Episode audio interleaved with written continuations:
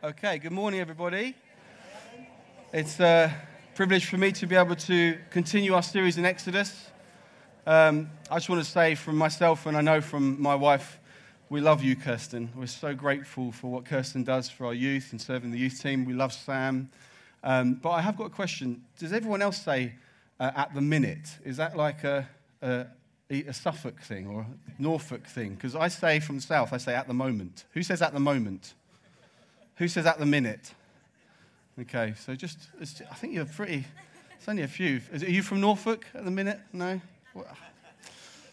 Kirsten's from Norfolk, but we'll forgive her that. Um, she, she's definitely worthy of our, our, our, respect and our praise. So uh, I'm going to carry on in our Exodus series and our third message. And uh, Exodus is, uh, is such a treasured book. I absolutely love uh, Exodus as I've um, actually been sort of uh, um, counseled through Exodus over the years uh, to see that it is such a helpful illustration for us of the God of salvation, the God of redemption, the God who uh, frees and redeems a people, who brings people out of slavery.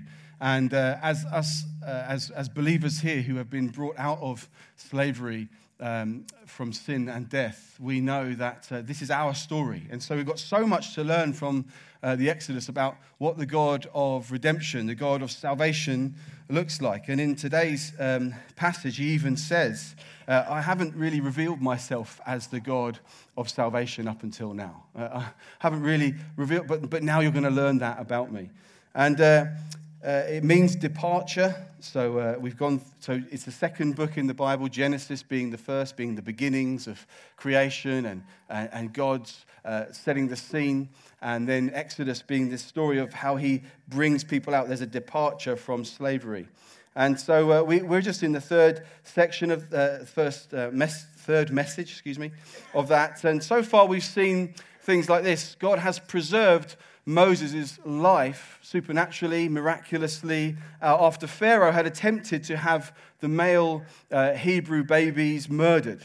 Uh, Moses uh, was, was preserved. And actually, he was even then miraculously raised in the royal uh, household. He would have had uh, great opulence around him, he would have had great wealth around him, great education. This man who in Pharaoh's desire was supposed to have been killed was actually raised in Pharaoh's household and given a wonderful uh, upbringing and, uh, and life uh, in his early life, even by the hands of his own mother. His mother was able to do that in the royal household. Just incredible picture of God's sovereignty there. And, uh, and then what happened was that uh, he, as we heard, he, he saw one of the Hebrews being uh, beaten by uh, an Egyptian, and he went and intervened and ended up killing the Egyptian. And, uh, and as he realized, people know this has happened, I need to flee, he fled to the wilderness. So, this, this young man who had this great uh, upbringing in wealth and prosperity now found himself in the wilderness as a shepherd. And uh, for decades and decades, had to live this life of um, understanding he's being humbled and God is taking things out of him and helping him to understand uh, there are things that you've been used to that you have to die to. And, uh, and then he comes to this point that we heard last week where he's in the wilderness he, and he encounters the living God. He encounters Yahweh, who says to him, I am that I am. He encounters a bush, as we've even heard today, Kirsten sharing, a bush that is burning uh, but not being consumed. And even in that picture, there is an illustration of this God who is who's, who's other, He's not like any other. Not like any other. He's like fire, but completely unlike fire. Right? What, but what fire is there that doesn't consume? He is, he, he's saying, Look, I'm, like, I'm unlike any other. I am that I am. I'm not, you know, the whole point is yes, God will reveal himself as the God of this action, the God of these people. But first of all and fundamentally, he wants Moses to know, I'm not really like anything. I'm not like any other. I am that I am. A fire that doesn't consume, unlike any other. Another thing about fire that doesn't consume is it displays something of God is eternal. He's from everlasting to everlasting. Think about it. If it was consuming the bush at some point, it would go out. it's consumed, it's done. No, he's not. He's from everlasting to everlasting. Never, never done. And, and, and thirdly, he is completely self sufficient. He doesn't need fuel to burn. I'm self sufficient. I, am that I am. And at the beginning of this journey, Moses needs to understand, as Moses said, Who shall I say has sent me? Because God says to him, You must go and tell Pharaoh to let my people go. Who? Who, who am I? And as we've heard today, and as we've heard in previous weeks, God says, Not about who you are, it's about who I am. Okay, but who shall I say has sent me? Well, I am that I am. You must understand before anything that I am the God who is not God in relation to people. You don't know me as God in relation to those people, or God in relation to that action, or God in relation to that thing. First of all, fundamentally, I am set apart. I am that I am.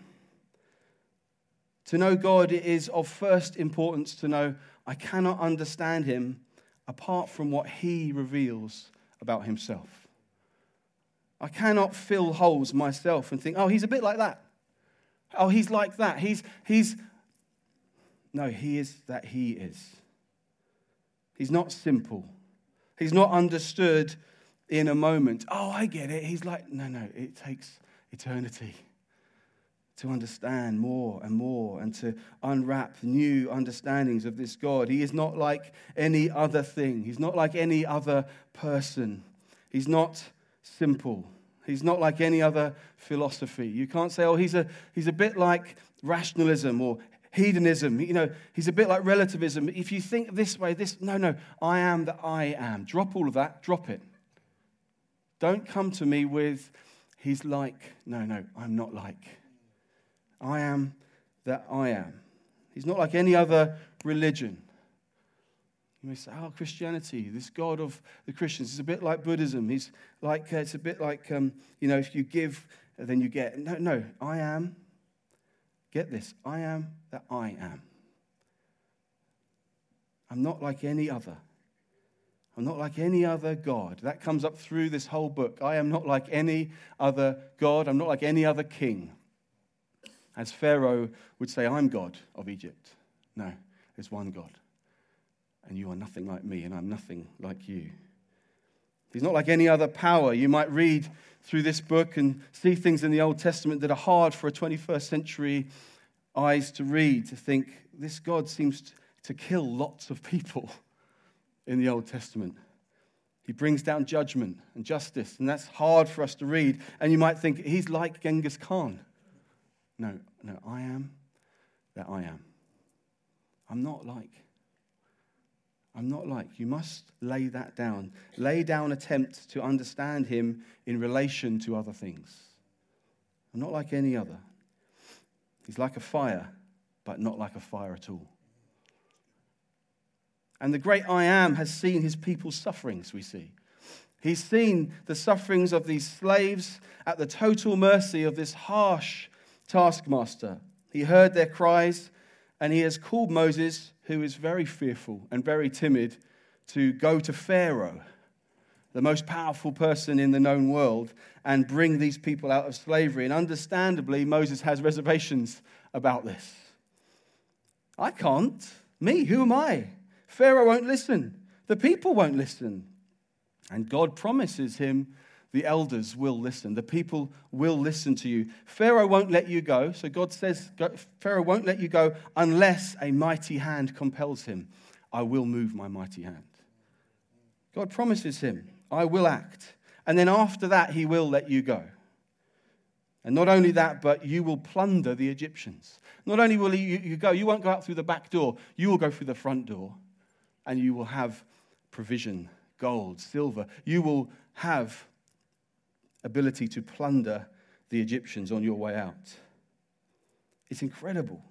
So eventually, Moses relents and starts to obey God.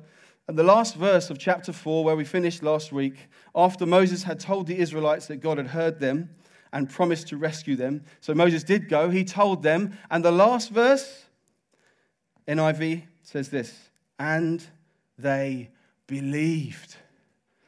And they believed. Any believers in here? We believe we've got a rescuer. We've got a rescuer.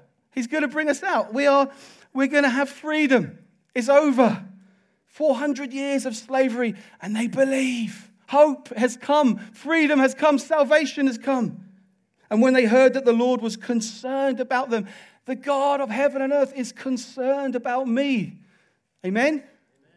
He's concerned about you. Hallelujah. It's incredible. The God of heaven and earth is concerned about me. And have seen their misery, they bowed down and worshipped. That's all we've got to do, isn't it? This God who is the God of rescue. I believe He's concerned about me. He knows about me, my difficulties, and He's a rescuer. I've got to worship Him. I worship Him. I believe Him. So they're ready. Freedom is here at last. Rescue is here. Heaven beckons. Salvation is here. And Egypt had better watch out. Egypt had better watch out. God is here. Let's just pray and then I'm going to read what happens. Father, I pray that you would speak to us this morning. Speak to our hearts, Holy Spirit. I pray, give us ears to hear and faith to listen, faith to submit to the truth this morning. I pray, heal this morning hearts and souls. Help us to stand in the freedom that you've won for us. In Jesus' name, amen. Amen. So, freedom is here. Let's read what happens next, chapter 5. Afterward, Moses and Aaron went and said to Pharaoh, Thus says the Lord, the God of Israel, let my people go, that they may hold a feast to me in the wilderness. But Pharaoh said, Who is the Lord that I should obey his voice and let Israel go? I don't know the Lord, and moreover, I will not let Israel go. Then they said, uh, The God of the Hebrews has met with us. Please let us go three days' journey into the wilderness, that we may sacrifice to the Lord our God, lest he fall upon us with pestilence or with the sword. But the king of Egypt said to them, Moses and Aaron, why do you take the people away from their work? Get back to your burdens. And Pharaoh said, Behold, the people of the land are now many, and you make them rest from their burdens? The same day, Pharaoh commanded the taskmasters of the people and their foremen You shall no longer give the people straw to make bricks, as in the past. Let them go and gather straw for themselves. But the number of bricks that they made in the past, you shall impose on them. You shall by no means reduce it, for they are idle. Therefore they cry, Let us go and offer sacrifice to our God. Let heavier work be laid on the men, that they may labor at it and pay no regard to lying words. So the taskmasters and the foremen of the people went out and said to the people, Thus says Pharaoh, I will not give you straw.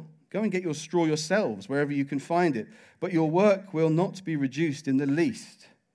So the people were scattered throughout all the land of Egypt to gather stubble for straw. The taskmasters, taskmasters were urgent, saying, Complete your work, your daily task each day, as when there was straw. And the foremen of the people of Israel, whom Pharaoh's taskmasters had set over them, were beaten and were asked, Why have you not done all your task of making bricks today and yesterday as in the past? Then the foreman of the people of Israel came and cried to Pharaoh, Why do you treat your servants like this? No straw is given to your servants. Yet they say to us, Make bricks, and behold, your servants are beaten. But the fault is in your own people. But he said, You are idle, you are idle. That is why you say, Let us go and sacrifice to the Lord. Go now and work. No straw will be given to you, but you must still deliver the same number of bricks. The foreman of the people of Israel saw that they were in trouble when they said, You shall by no means reduce your number of bricks, your daily task each day. They met Moses and Aaron, who were waiting for them as they came out to the Pharaoh.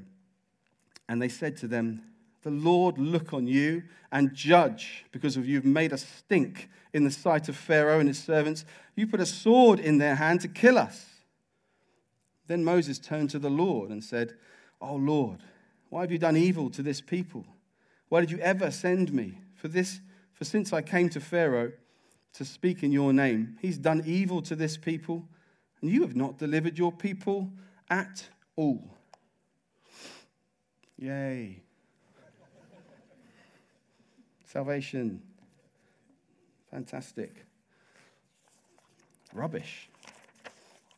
Absolute devastation. Absolutely devastated. Hopes raised to be dashed. Comfort given to be ripped away and mocked. This is not okay. This is not heaven. This is hell. This isn't life. This is death. Pharaoh was incensed. Who do you think you're speaking to? How dare you? There's only one God in Egypt. It's me. Pharaoh is God. How dare you suggest that I should surrender to any other, let alone even listen to another? And Pharaoh's even more enraged when he sees it looks like they started to listen to this news because he said they're starting to rest. They're starting to believe this. They're starting to think that there's some truth to this. Do you know that there is nothing Satan hates more than people believing God's word? I think there's nothing more that Satan hates than people believing God. People who begin to rest in his salvation. People who begin to stand in salvation who hope in Yahweh and expect Him to act. Satan hates it more than anything. You believe Him. I've got to kill this. Do you know that? Do you know how seriously he takes that? I think more than anything, he hates God's words being believed. What does Pharaoh say? Get back to your burdens. Satan says that all the time. You feel that? Some of you feel, yeah, I know. I feel it often. Satan is always saying over believers, get back to your burdens. Don't you dare get your hopes up. Don't you dare believe. Don't you dare listen to God. Sit back down. And Pharaoh says, Let heavier work be laid on the men that they may labor at it and pay no regard to lying words. He wants to undermine at any cost that there's any truth to this. There's no truth to this. You are mine. I own you, you're slaves, that's all you're going to be. These are lying words. Don't you dare start to believe. Don't you dare start to hope. Don't rest. Don't stand up. Satan is determined to undermine God's word, absolutely consumed with it, hell bent on blinding people to truth and causing believers to doubt and disregard, disregard God's word absolutely determined that we would question his word, question his sovereignty, doubt that he is true. This is Satan's number one tactic because there is nothing more threatening to Satan than believers who pay close regard to God's word. Don't pay any regard to these lies, is what Pharaoh was saying. Satan is threatened by believers who pay close regard to God's word. In John 8, Jesus calls Satan the father of lies. This is his language, Jesus said. This is how he speaks. It's his language. His everyday vernacular is lies. It's his currency. It's what he deals in lies. It's his accent. It just comes out. It's his weapon. Lies, lies. He is the father of lies. It always has been his ploy to pull people away from the word of Yahweh. Don't you dare listen to him, Satan says. He wants nothing more than to undermine God's words and to have you believing lies. In Eden, in Eden, at the beginning, it was how the fall came about. It was how sin entered the world, that the deceiver came to mankind and mankind believed the deceiver rather than believing God. Did he really say? Don't believe God. He wants you to not be like him and undermined the word of God. Did he really say? And how effective is Pharaoh's reaction of vengeance? How effective was it? Let's think about it. How, what did it do? What was the outcome as we read through? Well, the people are scattered, scattered throughout the land of Egypt. They are absolutely devastated. They are completely overwhelmed. They are utterly perplexed. What is going on? What's going on? Salvation? This is the kindness of God? I am in so much pain. I, I cannot move. I'm completely at the mercy of this horrible, horrible Pharaoh. I am broken. He has given us impossible work. It was hard before, it's impossible now. This is the kindness of God. They are so confused and so dismayed. They are so hurting, disappointed. And author Mike Wilkerson says in his book Redemption, he says this one of the ways that Egypt displayed its glory was by its towering architecture. The 60 foot walls that encircled the cities, as well as the homes and public buildings that filled them, were made of bricks. One Pharaoh's tomb required some 24.5 million bricks. A skilled brickmaker working at top speed could make at most 3,000 bricks in a single day, but he rarely met his quota. And standing over him all the while was a taskmaster threatening, The rod is in my hand, do not be idle. And an Egyptian writing describes the brickmaker. It says this He is dirtier than vines or pigs from treading under his mud. His clothes are stiff with clay. His leather belt is going to ruin. Entering into the wind, he is miserable. His sides ache since he must be outside in a treacherous wind. His arms are destroyed with technical work. What he eats is the bread of his fingers, and he washes himself only once a season. He is simply wretched through and through. Wow, what a salvation. Thanks God, this is great kindness to us. This crippling work, degrading, all consuming. In response, the gutted Israelites have cursed Moses and Aaron and told them God should judge them. God judge you. You have made us stink to the Pharaoh. You've put a sword in their hands to kill us. This is death. This is not life. This isn't freedom. This is worse slavery than ever before. God judge you. They completely lost hope. They've completely lost belief in God's promise. And then Moses turns to God and accuses him of doing evil. So, in answer to how effective is Pharaoh's retribution, very. He's quick to put a stop, isn't he? Quick to put a stop to this. And perhaps you, you've had experiences of discouragement that completely disarmed you. Dispiriting, so dispiriting, so confusing. Where's this come from? This is not what I expected. This is not what was promised to me. This is not what I thought this would look like. I don't understand this. I don't like it. This is not how I would do things. And I'm not being flippant. It's painful. And many of you have been through things that I have never been through. It's just, how is this the kindness of God to me? Some of you know what I'm talking about all too much. It's not theoretical for you. Circumstances have hit you hard, and unexpected breakup, marital unfaithfulness, job struggles again and again, loneliness, serious health problems, serious health diagnoses, a death in the family, ongoing depression, ongoing anxiety. And this isn't what you expected the goodness of God to look like. And whether you have done it consciously or not, what happens is it causes you to question God's faithfulness. Is he really who he says he is? Is he really good? I question his goodness. I question his sovereignty. Is he really in control? Is he really in control? How could he possibly be in control when things have got so bad? This is so painful. This is evil. This is wrong. God, you've done evil. And sometimes disappointment and pain comes because something has been terribly painful as a result of obeying God. Moses, Moses was obeying God, doing what he said. It got worse. How is that right? God, I thought you said if we, if we follow you, things would get better.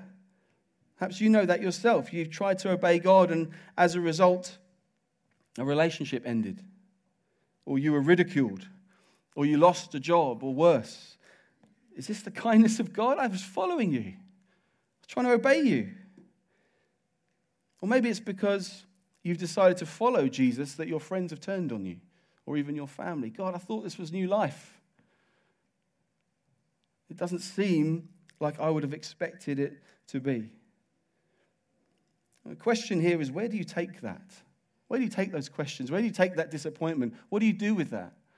Because we see three different things in the text here. First of all, the people go back to Pharaoh. They try to reason with the issue. They try to go back to the one that they think has the, the power to change things. They go back to him and say, This is not possible. We can't do that. We can't do. What have you done? Why have you done this to us? They try to deal with the issue by reasoning with the issue. Who does that? We all do that. It's not a bad thing to, to do, to try and think, well, this is a difficult issue. I want to see if I can change the issue. But they stop there. They leave it there. They, they try to deal with the issue. They go back to Pharaoh. Do you tend to do that? Maybe even going to the source of your oppression, trying to control it. So if you're somebody who's anxious about your health, maybe your answer is if I can get a grip on it, if I can control it, then I'll be all right. That's not freedom, though, is it? Because you're going to the source of your oppression to try and sort it out. Or perhaps you're uh, like the second thing that happens here the people grumble against Moses and Aaron, they blame others. Their anger, in their anger and in their confusion, all they can do is just blame. They never should have done this. You've made it much worse. And perhaps you've got bitterness and resentment in you because they never should have said that. They never should have done that. I've never really recovered from the way I was treated by them. And, and, and in your heart is a, is, is, a, is a difficulty with somebody else. It's so easy to stew on bitterness, isn't it? And stew on anger and just to blame others. And, and if we don't deal with it well, often we internalize it. That turns to depression, turns to anger. I don't know how to deal with this. I'm so angry and there's no resolution. I don't know what to do. The people cried out against Moses and Aaron. But Moses cried out to God. That's the third thing. Moses cried out to God. He went with honest confusion. He even brought an accusation to God. And God was gracious to him. God answered him. God listened to him, and God answered him. He spoke to him again. And Moses, it's a lesson for us here. Moses listened to God's answer. Moses was humble enough to listen. And the Bible's full of lamentations. The people of God not saying, we've just got to carry on, pretend it's all okay. You know, walking through, getting beaten left and right. No, it's full. There's a book called Lamentations in the Bible. Psalms, the most common category of psalm is lamentations, where over and over David and other psalmists would say, Why, God? Why? Why have you let this happen? This is so painful. This is not fair. This is not what I thought you would be like. And beautifully, again and again and again, we see most often there are some Psalms that finish like that. They just finish like that. And that can be a comfort to us. It's in the Bible. Sometimes, I don't know why. I'm just angry. I'm just going to shout at you, God. It's the right place to take it. But most often, the psalm has an arc that goes through, but you are like this. But you are faithful. But you have promised. You have said, I will hold on to you. So, where we take our pain is so important. Lamenting is not a common practice for many believers, it's so biblical. Take your pain your sorrow, your confusion, and anger to God. And then, as Moses did, listen. I took it to God, but he didn't give me my answer that I wanted. That's not the point. He's, he's I am. I am that I am. I, are you going to come and listen? I've got answers. I will help you, but I am. I'm not like others. Come and listen to me. Moses listens to God. And Jesus is so clear, and he says, All who are weary, weak, and burdened. Go back to your burdens. All who are burdened, come to me. Come to me. I'll give you rest. I'll give you rest. My yoke is easy, my burden is light. He's the only one that can actually restore, the only one that can actually bring back the hope, the belief. The Israelites, sadly, the Hebrews have sadly completely lost. We'll read in a moment, they've lost all hope. Moses comes back to them, they can't even hear him anymore. They're broken spirited, they can't hear him anymore. Jesus is the one who can actually restore belief, restore hope by reminding you of who he is. Disappointment with God is, is, is, is a heart that says, It's not what I would have done. It's not the way I expected. It's not, it doesn't seem fair. And this is God, God's answer I know. Come to me. But it hurt so much. It was so painful. I know. Come. Come to me. It wasn't fair. It made no sense. I don't understand. Yeah, come. Come near to me. Come to me, as we've heard in the worship time. I am nearer to you than you understand. Disappointment with God it is this is not the way I would have done it. It's not the way I expected it. And perhaps to go a bit deeper is my will be done. My will be done. So Pharaoh's reaction is very effective. But I want to say this is very effective from earth's perspective. But the Bible is written to give us heaven's perspective. The Bible is written to help us to understand God and to rightly see and to rightly see ourselves you see, this seemingly devastating retribution from Pharaoh may be excruciatingly painful. We're not going to uh, overlook it. We're not going to say, oh, come on, God's faithful, just get on with it. No, it is excruciatingly painful. It does not change, though, what God has said. It doesn't change a thing when it comes to God's decree. It seems to have been so powerful and so effective in one eyes, heaven's perspective, is pathetic. It is pathetic. Pharaoh's retribution is like trying to blow out a roaring forest fire as if it was a birthday candle. you really think you've got any hope? Do you not understand? Yahweh has spoken. Yahweh has spoken. It's happening. They are free. God's word is final. The Hebrews are free. You are right, Pharaoh. There is only one God in Egypt, and it's not you. Pharaoh, you don't understand. Jeremiah 23, God says this My words are fire. I love that. My words are fire. And Psalm 33 says this By the word of the Lord the heavens were made, and by the breath of his mouth all their host. He gathers the waters of the sea as a heap. He puts the deeps in the storehouses. Let all the earth fear the Lord. Let all the inhabitants of the world stand in awe of him. For he spoke, and it came to be. He commanded, and it stood firm. When God speaks, that's the end of it. That's the end of it. But what I see in front of my face, yeah, I understand. It's so hard. But I'm going through this. Yeah, I understand. It's so painful. He understands, but he has spoken. He has spoken. So when, when Moses comes to him and says, Why have you done this evil?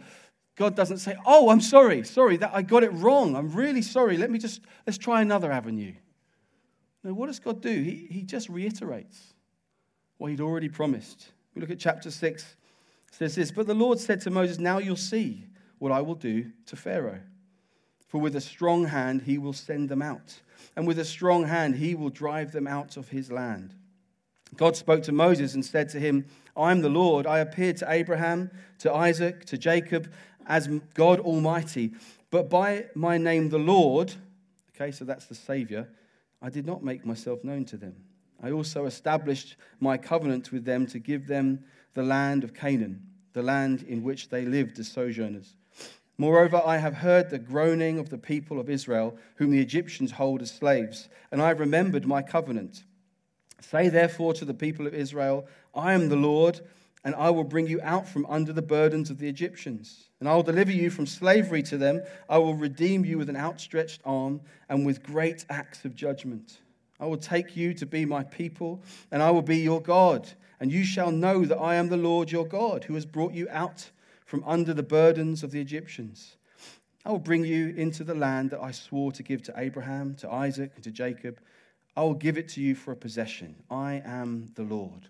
Nothing has changed. I am faithful. This is going to happen as I said it would happen. Nothing's changed. And verse 9 Moses spoke thus to the people of Israel, but they did not listen to Moses because of their broken spirit and harsh slavery. What was in front of their eyes was too much.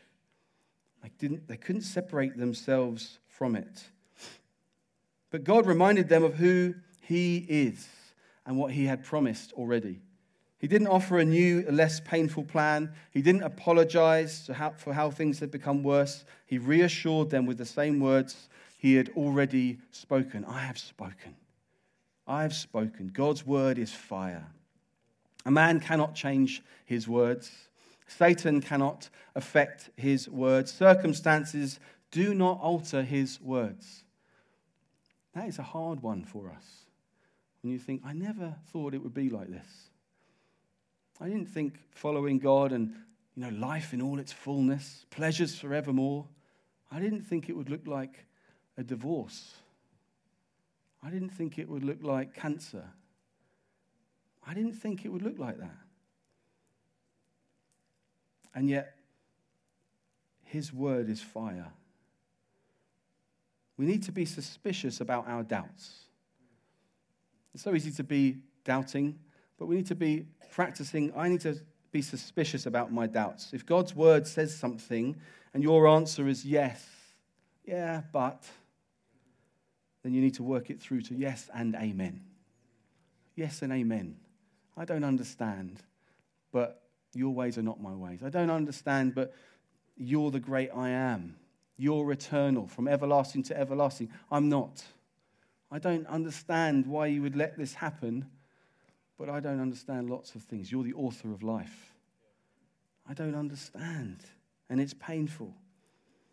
So, where it's yes, sort of, or yes, but not really, you need to understand that there's demonic lies being listened to. I would go so far as saying that. If you say, yeah, but you know, we've got to temper this with that, Satan's voice is getting in there, saying, Don't believe these lies. No, God's word is final. God's word is true. He is faithful. It doesn't have to be the way that we thought it would be for it to be true. It's true. If you're saying yes, sort of, yes, but not really, there's actually a sense where we need to say, God, I'm sorry. I've, I haven't taken you at your word. Sometimes we meet resistance, or if, if we're more conscious of this, you know, if we hold on to what God says here, then, then we'll lose people. People won't like it. We'll offend people. If we're more aware of that than we are of holding on to the truth of God's word, we need to think about what Elijah said to the prophets of Baal. He said, How long are you going to go on limping between two opinions? If the Lord is God, follow him. If Baal is God, follow him. Don't say a bit of this, bit of that. If God's word, if God is God, follow him. His word is faithful and true. His word is fire. And one of Pharaoh's, one of the pharaohs of today that is trying to undermine God's sovereignty is this voice of offense. Like Pharaoh, people say in their heart, I'm God. I'm God. Why, why should I listen to him? Why, who do you think you are telling me what this God wants? Why should I listen to anybody else? And as believers, we want to be winsome, don't we? We want to be kind. We want to be generous, kind hearted towards people. And it can sometimes cause us to let go of God's voice and retreat in fear. Oh, I don't want to offend, sorry. Yeah, let's just let's bring your lies in as well. No, no, if God said it, it's, he's spoken. Has he spoken or hasn't he? Moses said to God, Pharaoh didn't listen. Pharaoh didn't listen, God. He, he didn't relent. He didn't retreat. He didn't let us go. Things got worse. And yet, God had spoken. God had spoken. And in the midst of this, God has plans that we don't understand and some that He has helped us to see. Ephesians 4, it's clear that God says His desire is for us to grow, not just to be free, but to grow. He's taking us, He's taking ownership of us as His children. And your children, you don't just want to be free, you want them to grow. You want them to grow into maturity so that things don't knock them around, so they're not still subject to horrible taskmasters and horrible lies. You want them to grow strong. You want their roots to go deep, to know who they are, to know where they stand. God is not just freeing you, He's making you something. He's making you new. I love this quote from C.S. Lewis, who says this Imagine yourself as a living house. God comes in to rebuild that house. At first, perhaps you can understand what he's doing. He's getting the drains right, stopping the leaks in the roof, and so on. You knew those jobs needed doing, so you are not surprised. But presently, he starts knocking the house about in a way that hurts abominably and does not seem to make any sense. What on earth is he up to? The explanation is that he is building quite a different house from the one you thought of, throwing out a new wing here putting on an extra floor there, running up towers, making courtyards. You thought you were being made into a decent little cottage, but he is building a palace, and he intends to come and live in it himself. That's a good perspective, isn't it? That's true. Ouch. Yeah, I'm at work. I'm at work because I love you. I'm bringing things into you that are more precious than gold, more precious than comfort. I want to bring into you the image of my son. You may have heard the, the name of Joni Eareckson, uh, a wonderful uh, Bible teacher. And at the age of 17, she broke her neck in a diving accident. 17 years old, and her spinal cord was severed, and she became paralyzed from the shoulders down. And now she's 73 years old. And she's been incredibly helpful, a voice when it comes to Christians and suffering. And she says this God is more concerned with conforming me to the likeness of his son than leaving me in my comfort zones. God is more interested in inward qualities than outward circumstances. Things like refining my faith, humbling my heart, cleaning up my thought life, and strengthening my character. That's hard to take, but she's someone who knows. This isn't someone who broke a nail. This is someone who has been paralyzed from the neck down since she was 17. And she also says this I'd rather be in this wheelchair knowing God than on my feet without Him. This perspective of heaven that God says, Come, come to me, come to me. Let me help your perspective and understand that I am faithful to my word. I'm true to who I say I am when Jesus was taken, remember, Jesus is taken as he's about to go to his death and um, have this, this trial. Uh, the disciples were scattered. Remember, we read Egyptians, sorry, the Hebrews were scattered. And this moment of what? What? Jesus has been taken, our hope, the one that we've been following for three years that we thought was the way. We thought he was everything. We thought salvation has come. We believed and we worshipped. He's gone, he's been taken. And one of his disciples, Peter, was so discouraged that he denied Jesus.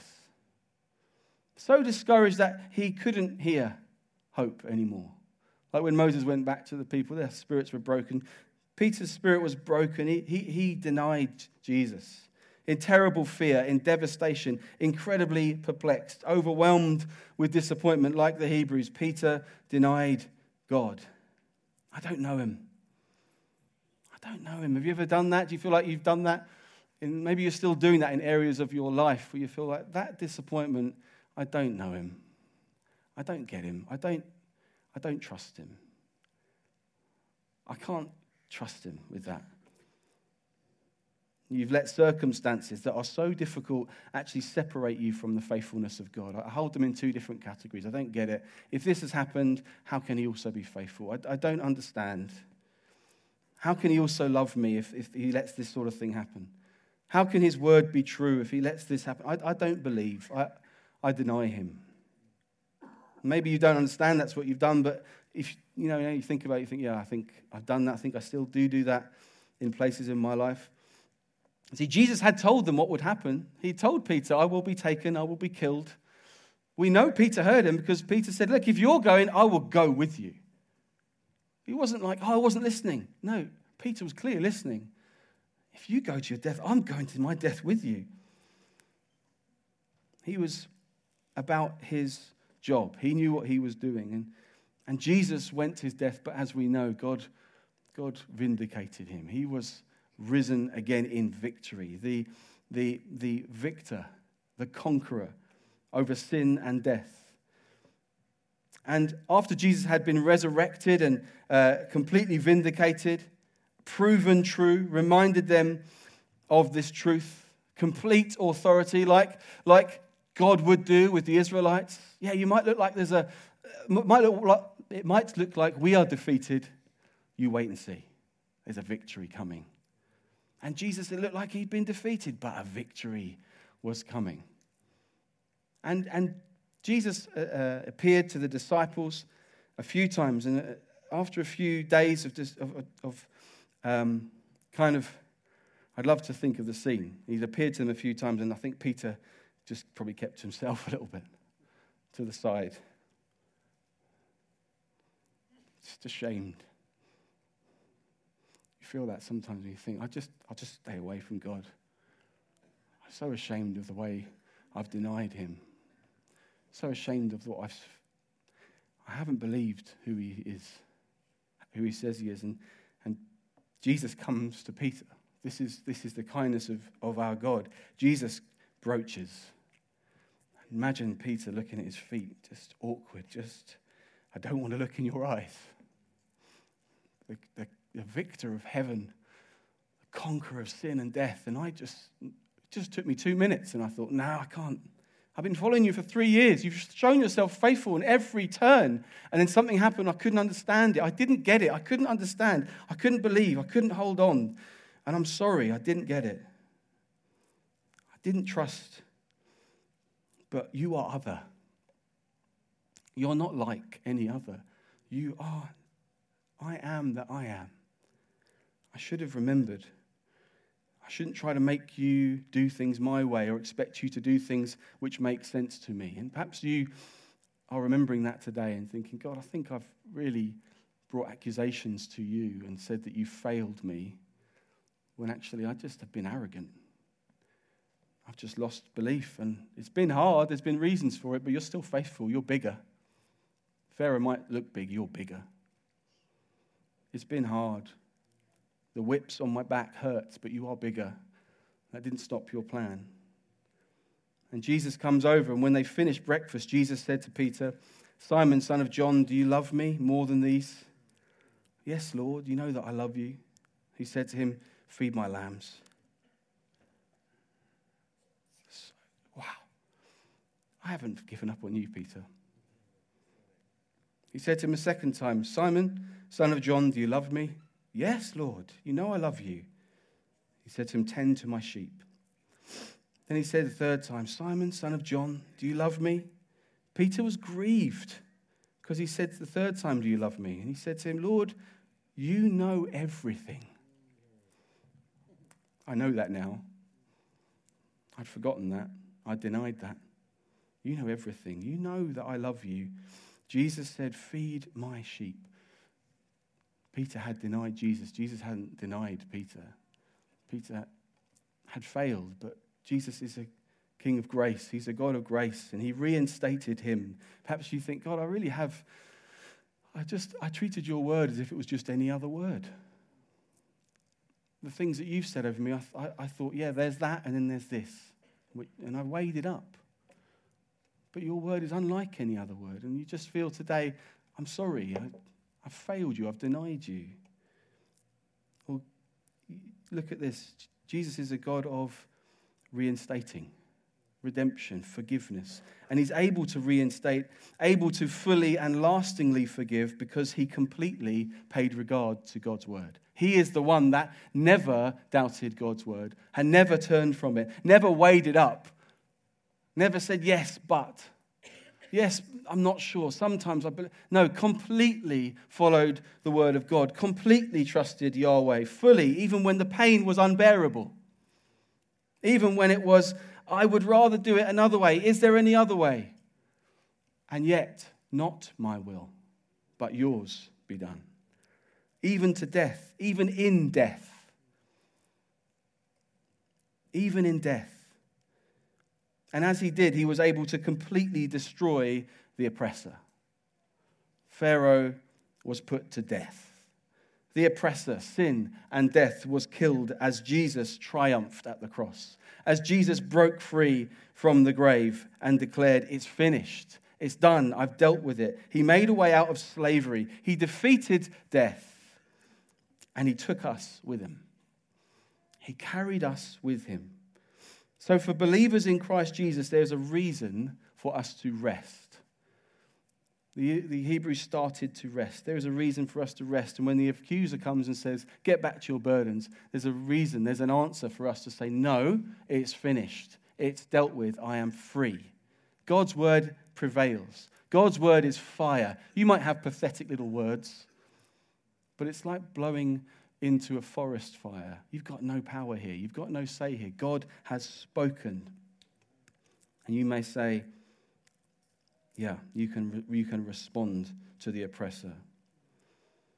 Even in the face of disappointment, God remains completely trustworthy as the one who has already delivered life, as the one who's already delivered salvation, whose word is more faithful than the rising sun in the morning.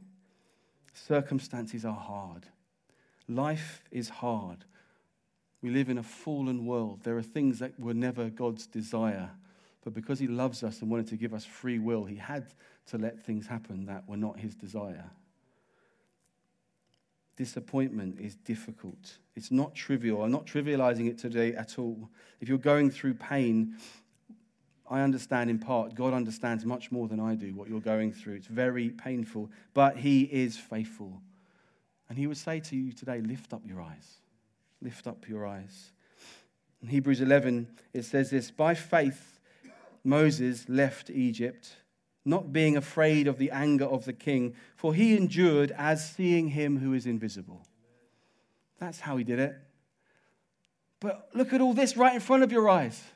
No, I'm seeing him who's invisible. I'm consumed by him who's invisible. That's how I can walk that's how I can stand. He started to see him who is invisible. He started to gain heaven's perspective. And 2 Corinthians 4 says this So we do not lose heart. Though our outer self is wasting away, our inner self is being renewed day by day. For this light, momentary affliction, and this is Paul who's been shipwrecked several times, beaten, tortured, bitten by snakes he calls it light, momentary affliction, heaven's perspective, is preparing us for an eternal weight of glory beyond all comparison as we look not to the things that are seen, but to the things that are unseen. For the things that are seen are transient, but the things that are unseen are eternal. Joni Eareckson says, I want to stay in the habit of glancing at my problems and gazing at my Lord. Life's hard. Let's glance at the difficulties, but gaze at Him. Amen. Can we just stand? To pray for us. I don't think we've got time for a song. I'm sure um, Kirsten can come and uh, tell us anything she needs to tell us. But uh, Father, we just want to ask your help. Life's hard, there are disappointments, and Satan would have us sit back down. Satan would have us reburdened with from things that you've freed us from. Satan would would have us compromise. Satan would have us question your, your word. But God, we just, we, many of us may need today to repent. Say, God, I, I'm sorry. I've squandered your word. But repentance leads to freedom because Jesus reinstates, Jesus forgives. So, Father, I pray today if there are people that say, God, I do, I need to stand back up and trust you. Uh, it might be in little areas of my life, it might be it's affected your whole life. But uh, Father, I pray this morning that you would help, help us to be a church to say, We're determined. We're determined to see him, to trust him, and to humble ourselves from saying it should be my way. Lord, I really do ask you to help us to walk forward, trusting you, knowing your guidance and uh, your heavenly perspective. Pray that in Jesus' name. Amen.